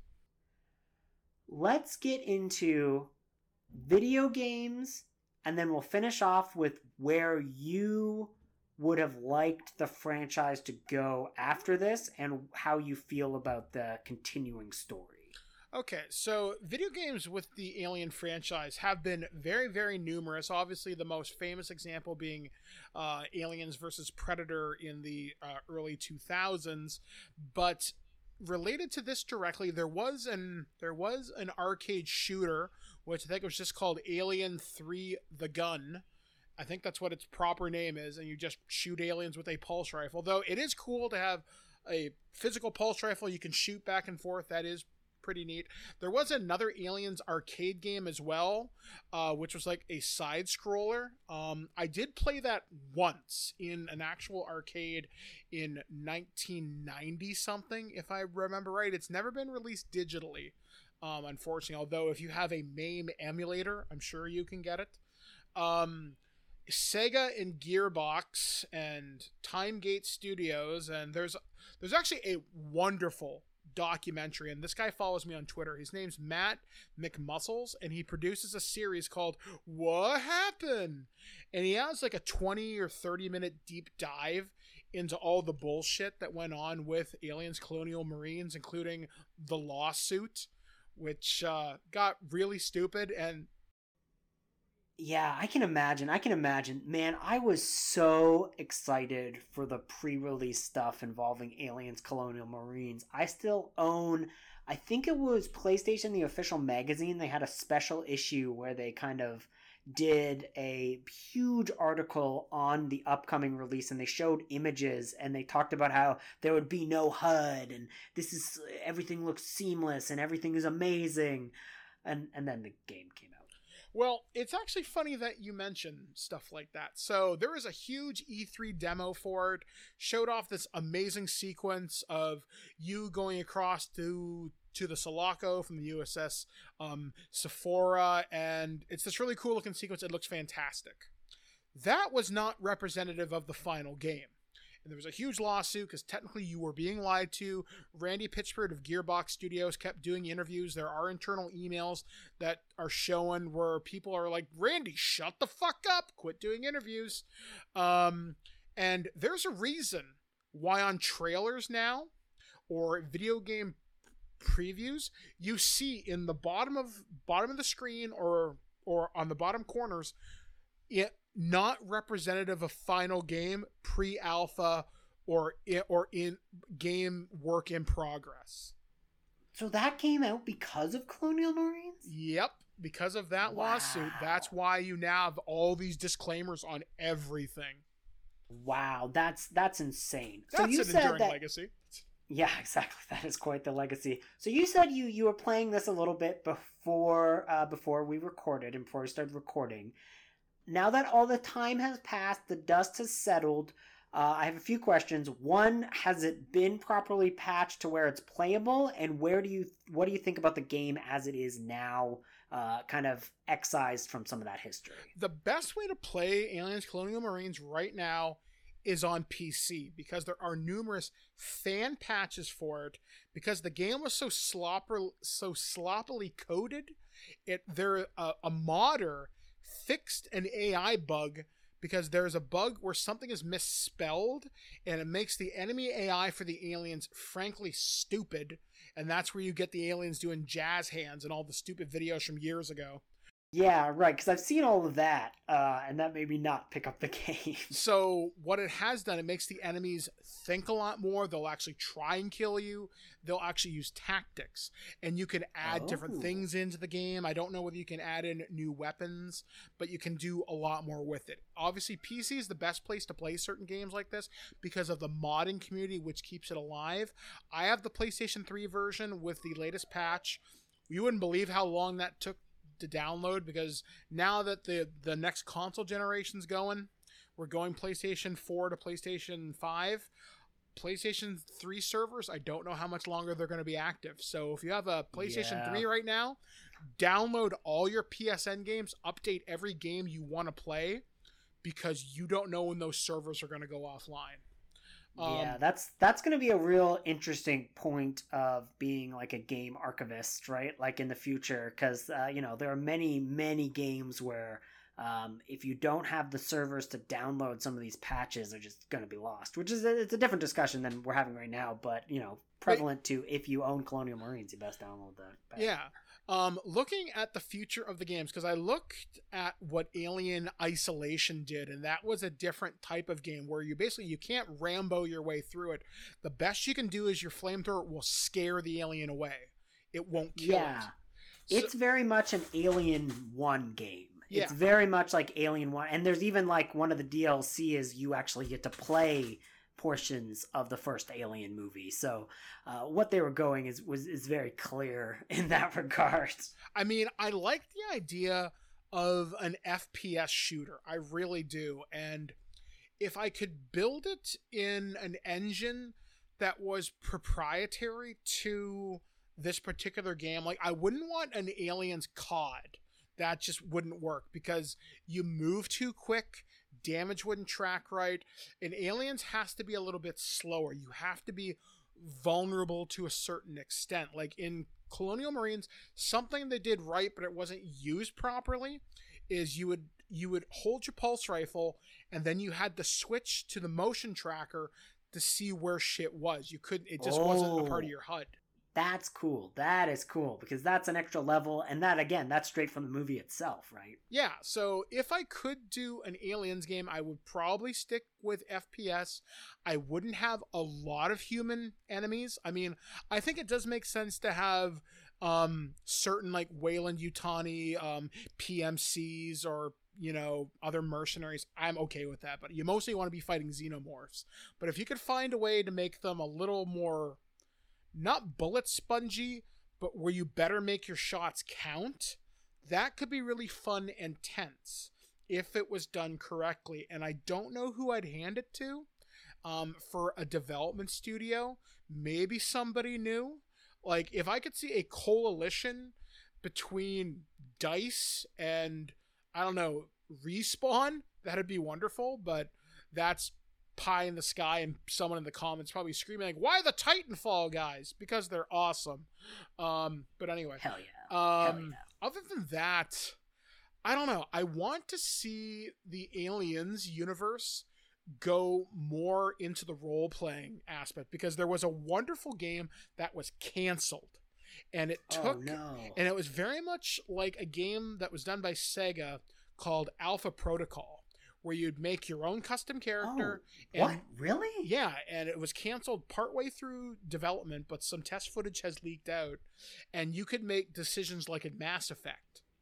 What? That sounds that's amazing because that like you could like decide whether we wanted to like toe the line with Yutani or you wanted to like be like Ellen Ripley and kind of be like fuck the company. Wow, there, you could really do a lot with that mechanic yeah. in Aliens. I mean, honestly, that's a project I would hand to BioWare as long as they don't use the same system that was used in Andromeda. I'd want a more evolved uh, kind of system where it dealt with morality and choice, but your decisions would matter. And I'd make it prob I wouldn't do it like a carbon copy of Mass Effect. I'd have it maybe be a part one and a part two, kind of like how Alien and Aliens are companion films to each other.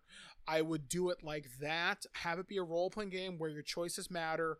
Where if you side with Yutani at a certain point, maybe a guy will give you um, access to something that you shouldn't have, or if you feed information to the Union of Progressive Peoples. I really want people to explore the lore of Alien as it's established now. Not maybe not paying so much attention to the comic books and novels, but maybe looking at the role play material, which has to be approved by, I guess, now Disney, the company that holds the license, has been remarkably good with it. Um, and the writers are right on the money with it. So you know it's being handled by people who love it. And I think if that level of care could be brought into the video game world, like it was with Alien Isolation, you could have something tremendously special because this franchise still has legs in it. I know Alien Covenant didn't do it as well as as the studios wanted. I that's because I don't think they knew how to advertise it. Right. I also think that um, what the people want for the franchise and what Ridley Scott wanted for the franchise are two very different things. I uh, I like the uh, Alien I like Alien Covenant and Prometheus quite a bit but they are much more like heady, metaphysical. They're not popcorn movies. And Aliens really kind of set the stage. Um, and again, like Alien 3 didn't do blockbusters either, right? Like, there's a reason why Alien Resurrection went back to the the idea of having it more action oriented, like in uh, Aliens because that's really where you get the most uh, interaction from people and what people really want to see from the franchise. You know who so, I'd like to see do it? Because who? because this guy knows monsters and he knows how to set atmosphere. Guillermo del Toro's Alien. That would be fascinating. That would be fascinating because he would be he would probably be the one who would be able to really combine everything that makes Cameron and what makes Ridley Scott's ideas work so well. Um, he's probably one of the few men who I really could see go for it.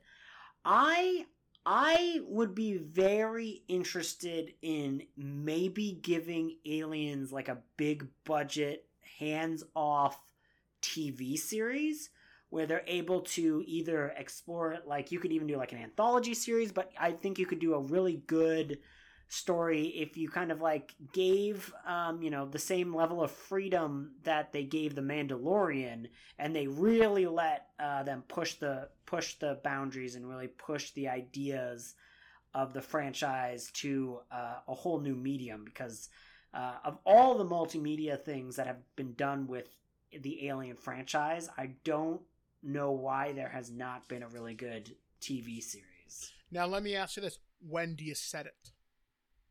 Because that will determine the the direction. If you set it pre-alien, you got to deal with the engineer bullshit. If you set it post aliens, then you have to worry about the Ripley problem.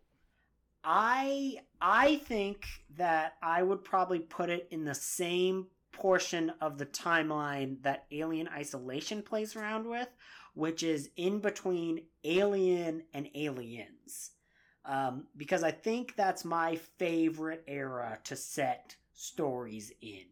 Because uh, I well, I also think Alien Three era. There's nothing that's stated in Alien Three that really kind of messes with anything lore wise because it's such an isolated film. But Resurrection just I don't want it in that time period because they kind of like go an entirely different direction and I don't like it as much. Um, I, I actually don't mind that movie, but the direction they take the universe, I'm not a huge fan of. Um, and uh, I think setting it in that particular time setting would uh, probably be my preferred set. One thing I'd love to see them do, and you gotta do this before he fucking dies. You get, if you do a television series, there is Mother.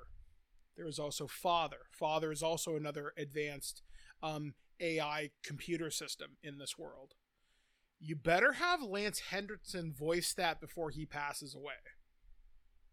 and that's yeah, just that's a very good point. and- that's and- a very good point. And Yeah. he'll do it. I Yeah. mean, he did those. He did fucking AVP, so he'll do it. Whatever you ask him to do, he'll do it. Just you know, give him a few crackers and some bucks, and he will. He will do it. But yeah, him being the voice of like a, a father or something along that lines would be really, really smart. I mean, one thing, if I were to do this, I would set it on probably a frontier colony between the three major factions. So it's a war zone, but not, or, or not war zone, disputed territory. And then they find out there is an engineer outpost nearby. Everybody's going for it. And you follow two groups of people. You follow the colonial marines because you want that action element.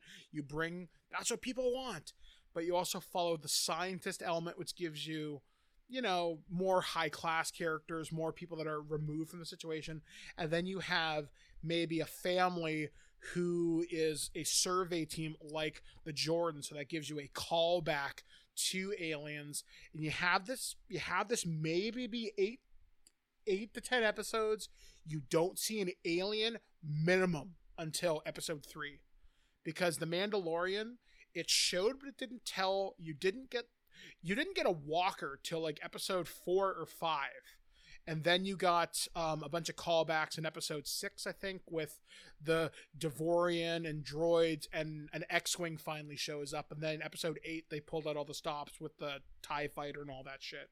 So Right, right. if they took Yeah, the disney I approach yeah. I mean, they'd have to right now because that's Yeah. that's who's got it. because you don't because i think the problem is when you when you adapt a popular property to tv if you play the greatest hits too often people are going to stop tuning in i think that's what made the walking dead turn into such shit it was Oh, super God. popular for so long but once they dragged out the prison and then they dragged out alexandria people started leaving the show if you did an original alien story original set in a familiar time period, I think you'd get people interested, and you could even have Amanda Ripley show up as a cameo or be mentioned. You could mention the Nostromo. You could play her flight log. Sigourney Weaver could come back and record some additional dialogue. Jo- Jonesy the cat could show up because hey, you know he's still around. Speaking Uh, of you know. Jonesy the cat, okay, because there was no other good place to shove this into this podcast. So I'm reading this book. In an early draft of the script, Jonesy was a robot. I can't believe that. Yeah, so that. at one point Burke is talking she he comes in to see Ripley. He's trying to convince her to go out on the mission to LV and Jonesy starts going for the door and she she's like Jonesy stop and then Burke presses a button and the cat freezes.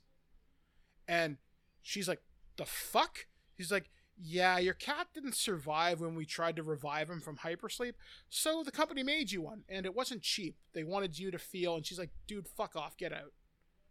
So at one point, Jonesy the cat was a robot, which I think is kind of fascinating. insane. Um, insane. I yeah. don't know how I would like that, although it would give some finality to Jonesy's story because that's the one part that's just very up in the air. Um, and I've never read a book or never read any expanded lore that ever cares about Jonesy the cat. So we, I, other than the fact that the first novelization has certain chapters from Jonesy's perspective, which is awesome. Um, but you know, I, you know, bring more cats back into the Alien franchise. There was actually uh, also from uh, Titan Books. This also just came out. It's called Alien: Forty Years, Forty Artists. Jonesy gets a lot of play. Uh, surprisingly, there's one piece. There are two pieces of artwork that stand out to me tremendously, and I can't remember the names of the artists. But the pieces are one shows Jonesy and Ripley in this 1950s Fallout styled spacecraft zipping around a moon with this alien looking all hissy, and it's very cartoon, very very. Ha- I think I posted it on my Instagram the other day, um, but it looks remarkably cute. Another one shows Ripley in her underwear in this mechanized robot suit like it like they took her flight suit from alien and turned it into a mech. And Jonesy is walking in this spider robot uh, pet carrier.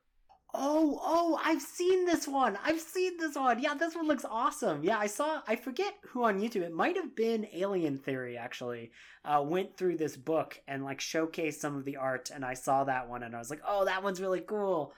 Um, so that's awesome. Yeah, like there is so much wonderful material for the Alien universe. I think a lot of people should uh, check out. And I'm just going to give uh, some really quick uh, recommendations. There are of course. there are two books on the making of the Alien franchise right now. The one that I read was The Making of Aliens by J.W. Rinzler, which I think we're going to have an interview with them on Twig at some point oh. in in the future. That's awesome because he's been doing making of books uh, for a long, long time. He did three really good, really highly regarded making of Star Wars books, which actually has like an amazing uh, digital version where it's a it's a hybrid book slash documentary where you can read it digitally and then at points it'll play an audio log and will play a visual element. And I was really hoping that um, you know his alien making of books. Maybe when they kind of finishes and if he goes through all of them, uh, maybe they they give that the similar treatment because that's a really cool way to kind of expand. Um, you know that that idea. And he's been he's been working hard at this for a long time. So i'm, I'm really big fan of his. Um, another book that i really really want to recommend is the alien rpg and there are two reasons for that. Number one i love alien so that's a given the number two reason is there's a really unique way to play this game. Now you can play a long-lasting campaign, which will take you however long you want to play with your friends, couple of months, days, weeks, whatever.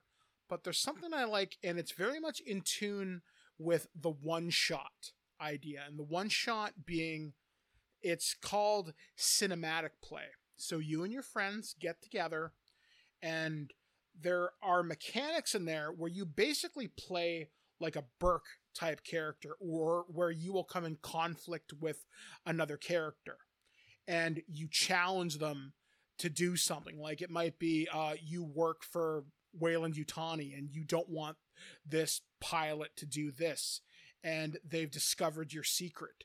You have to fight them either in a social conflict or a physical conflict and whoever loses that character becomes under under the control of the game master, then that person who just lost, they get another character, or they're like, okay, guys, that was fun, but you would get another character. But they, but it's also expected when you play these scenarios, not everybody's going to survive. To so this mirrors the feel of an aliens movie. So you may start the game as Private Jane, um, I don't know, finger fuck or whatever, and you may end the game. My favorite, my favorite Star Wars character, but anyways. but you may end the game as Miss Goody working for Weyland-Yutani, who turned her back on them. Like you will go through multiple characters. That is expected. That's and, awesome. And I've that never seen really that happen before in a role playing game. And I think the mechanics are really easy to learn. However, that being said, it is expected you play this game with miniatures or markers. Now you could play this on Roll Twenty. I think it has official support. I'm not a, I'm not 100 percent sure of that, but you could do it via Tabletop Simulator. I'm sure. I'm sure there's online resources to do it. When I played it, I played it via Discord, and I had a game master who was just really narrative, which is how I like to play. Um, so it's wonderfully supported. And the final piece of thing, and the final piece of Alien material I want to recommend is the Audible Alien Three dra- dramatization oh, from last so year. So good, so good. That dramatization is so good. Um, honestly, all of the Audible Alien dramatizations are really good, but that one specifically is is really a must must experience. Yeah, like they brought back Michael Biehn, Lance Henriksen came back, so it's got this stamp of approval from two people who care about the franchise because it essentially made their careers household. Like if you're a sci-fi nerd, you know who Bishop is. If you're if you're a sci-fi nerd, you know Kyle Reese, you know Corporal Hicks. Those are the roles uh, Michael Biehn will be remembered for for the rest of his days and beyond. So those are pieces of Aliens media that I recommend to you. Perfect, perfect. And with that, where can our listeners find you in the future? Okay, uh, the most reliable place to find me is at thisweekingeek.net. Uh, I post multiple shows uh, weekly over there. I do work with Nerd to the Third Power, which is a uh, podcast which uh, syndicates with us. So I work with Doc. Dr. Gonzo, the Cat, and Skyblaze. I also work with the Geekcast Radio Network doing Future Imperfect with Steve Megatron. Um, I also just get around. Sometimes you can hear me on Corus radio networks across Canada whenever they need a specific dork about something. I'm usually the guy they end up calling. Um, and yeah, I'm also on Twitter at Birdman Dodd. Uh, that's the best place to interact with me. If you want to follow the show's Twitter, it is at This Week in Geek. And as of this recording, we should also be on Spotify. We've applied to be on Audible. So we should be on every major podcasting platform as far as I know. So um, hopefully you've enjoyed me ranting about aliens for the last little bit because it's nice in 2020 to celebrate something that I love rather than something I hate. That is a beautiful statement. And honestly, you know, Mike uh, Mike gave me the break in my very first podcast anything uh, he's always been a dear friend and uh, is one of the best people I know. So you should definitely be following all of his work. And he did a lot of extra work for this podcast that he didn't need to do. Although, again, it's aliens. It didn't take him that much convincing, but still. Yeah. And also, special thing, uh, Andrew will be joining us at, at uh, this week in Geek for a couple of nerd newses in a uh, in a couple of weeks. So uh, look forward to hearing Andrew and I talk about the latest nerd happenings from that particular week. I'm sure we'll cover something really weird and fucked up. And since Andrew knows the entertainment industry way better than me, um, he will have insights that I probably don't have. So this will be fun. Yeah, that'll be a blast. That'll be a blast. So if you enjoyed this podcast, you can leave us a rating on any of the podcasting platforms that you found it on. You can also email us at milkshakesandmimosas at gmail.com. You can follow me on Twitter at winemovienerd. Uh, if you're interested in all of the resources and sources used to create the information portions of this episode, uh, those will all be in the show notes, including the link to the amazing Making of Aliens book that Dodd has been talking about this entire podcast. And uh, if you're a big fan and you want to hear more rambling and more of me, uh, you can even support us on Patreon, where you will get a free bonus. Ep- well, it's for not free. You're paying for it. Uh, and a bonus episode every week. Thank you, and have a great day. Goodbye. We're on express elevator to hell, going down.